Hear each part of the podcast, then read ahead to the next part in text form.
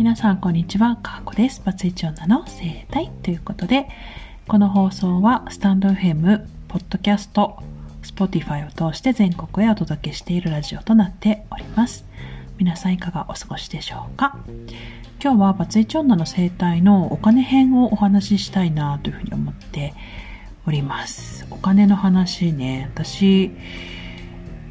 多分お金のこと疎いタイプなんですよ、ものすごく。で、一般的なお金の感覚を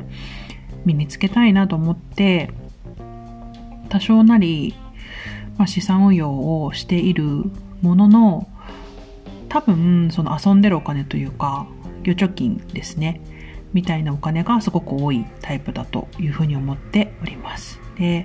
これはね、地域柄というか、田舎者で結婚していて、すぐにお金を使う予定があったんですね。もともとお家を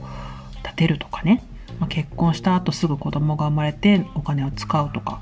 そういう前提があったので、そんな風になっているんですけれども、実際本当そういうこととは無縁の人生となっています。で、離婚をするということに関しては、やっぱり女性が一番心配なのはお金の面だというふうに思うんですね。で、私はそんなにお金の心配をすることなく離婚することができましたし、どっちかっていうと離婚してからの方が自分で稼がなくてもお金が入ってくるようになったなっていうところを感じておりまして、お金って本当に不思議なものだなっていうふうに思うんですけれども、私はそうですね、結婚してからも普通に預貯金は増え続けていましたし、男女で収入に差があるような職業ではないので、普通に私と同じ収入で家族4人養ってますみたいな、もちろんね、扶養入るとかでちょっとお金がね、変動するとかそういうのはありますけれども、ほぼ私と同じ年収で家族を4人養ってますみたいな男の人もいたぐらいなので、そうめっちゃ預貯金に不安があるわけではないので、離婚した後も普通に、自分で生活をできるだけのお金は、持っているっていうような状況なんですけれども、今日お話ししたいのは、母親から急に LINE が入りまして、で、相続税対策でお金は分けておきたいから、とりあえず丸々信用金庫の本店の通帳あるみたいな感じで聞かれて、作ってみたいな感じで LINE が来たんですね。で、と思って、私その信用金庫は、地元の信用金庫だったので、もともと通帳持ってたんですけど、もう処分してしまっていてですね、やっぱり今そんなに金利が良くないので、そういう信用金庫は銀行じゃないんですね、正式には。信用金庫の、通帳をなくしてしまっていて、もう当然離婚する前ですよね。ただ、相続税対策というふうに言われたので、もちろんもらえるお金だなというふうに思って、分かりましたということで、今日通帳を作りに行ったんですね。その信用金庫の本店に行ったら、で、本店さんに行ったら、住所行ったら作れませんって言われて、で、結局今日母の職場に姉と私が呼び出されて、で、信用金庫の、本店さんの営業の方がいらっしゃるので、その時に通帳を作れというふうに母から言われました。で、うちの母親なんですけど、めちゃめちゃ銭ゲバと言いましょうか。私になんかよりもよっぽどきちんと資産運用をやっている人ですね。で、元銀行員というのもあるんですけれども、めちゃくちゃお金持ってるんですね。で、使い方がすごく下手なので、私はあまり母のお金に対する感覚っていうのは、あまりリスペクトはしていないという状況なんですけれども、でも自分自身のその老後のことを考えたりとか、いろいろ私たちの子供たちのお金のことも考えてくれているので、それも本当ありがたいなと思うんですけど、とりあえずどういう話だったかっていうと、姉が家を買うと、建て売りの家を買うということになって、て、私もそういう友達とかとの会話を全くしないので、もうその分野全然明るくないんですけど、家を建てるときに親からお金を贈与してもらうっていう仕組みを使うと、おそらく、税金がかからないか、控除になるか、そういうような感じのことがあるみたいで、110万円を姉にあげるということらしいんですね。で、うちの母親が結構お金を持っていて、で、額的にかなり相続でお金を持ってかれてしまうので、今からきちんと分けておくということが必要だということを、どなたかから言われたらしいんですね。なので、あ、そうなのって感じで、私と私の下にまたもう一人兄弟がいまして、で、姉に110万かな一旦あげるので、同じ額を私とその私のもう一人下の兄弟にお金を振り込むっていう話らしいんですよね。ありがとうございますって感じで、はーいって感じなんですけど、ただ、通帳とかは、キャッシュカードも親管理で、一応あなたにあげるよっていう意味でお金を振り込むけど、施設に入るとか、なんやかんやとすごく急にお金が必要になった時に、全然なくて、なんとかじゃん、ちょっとお金ちょうだいとか、そういうのもいけないと思うから、一旦、キャッシュカードと通帳を私が預かりますということで、名義だけとりあえず渡してるっていう感じですね。で、私全然親からお金もらえるなんて当てにしたことは一回もないんですけど、子供にお金が渡るようにということで、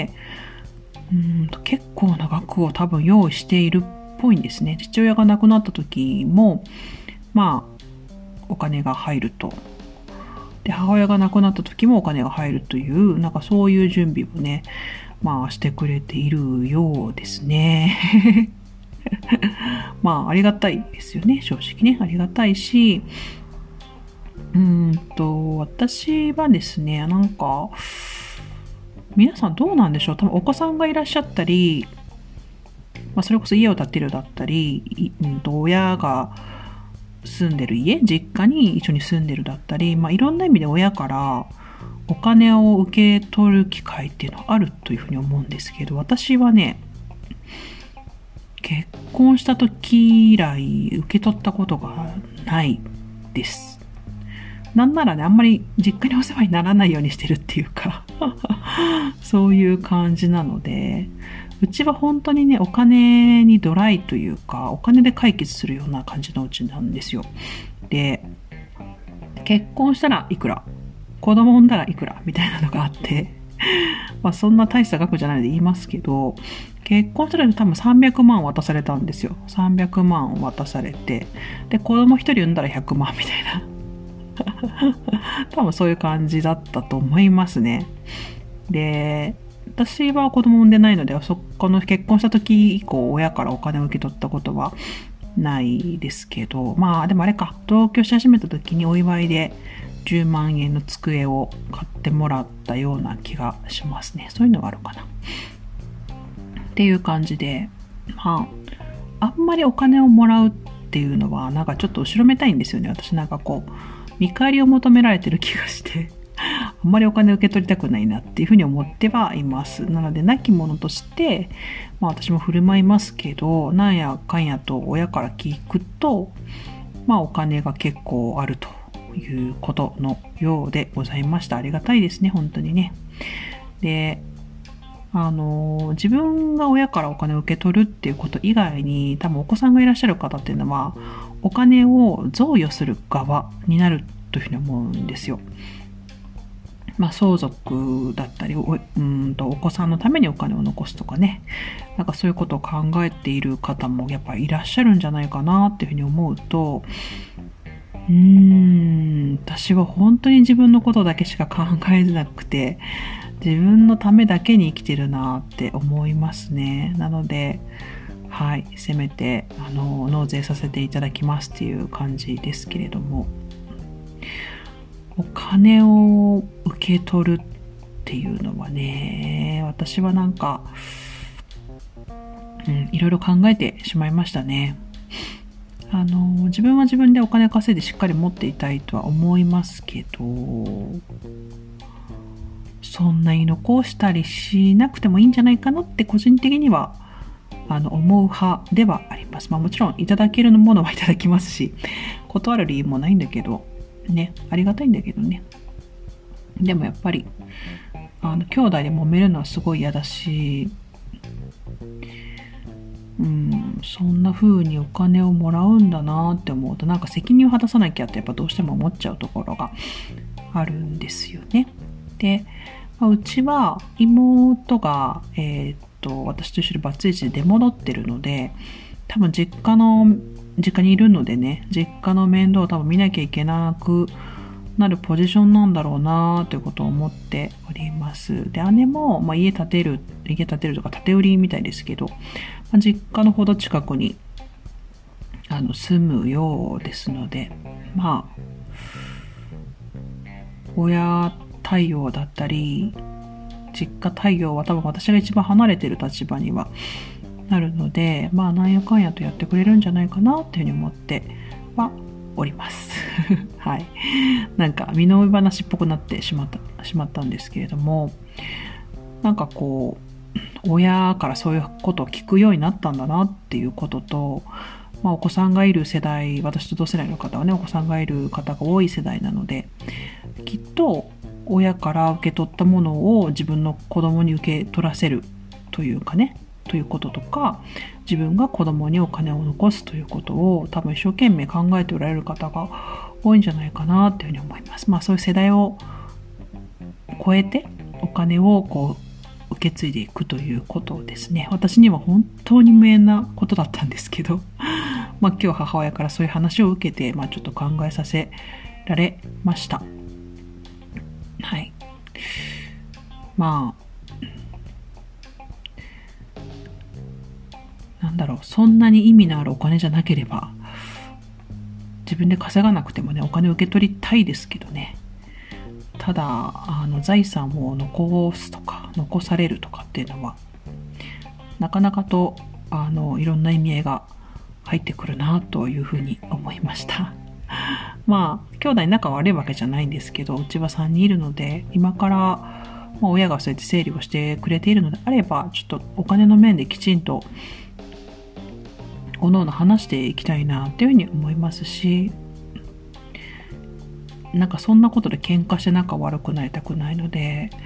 普段からコミュニケーションをちゃんと取っていこうというふうに思いました。やっぱりちょっと私実家と疎遠なので、兄弟仲悪いわけじゃないけど疎遠になりがちなので、しっかりコミュニケーションを取っていって、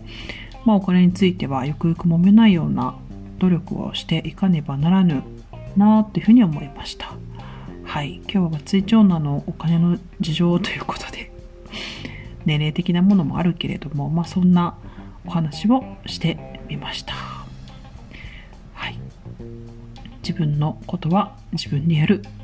それがバツイチ女の生態でございます。かーこでした。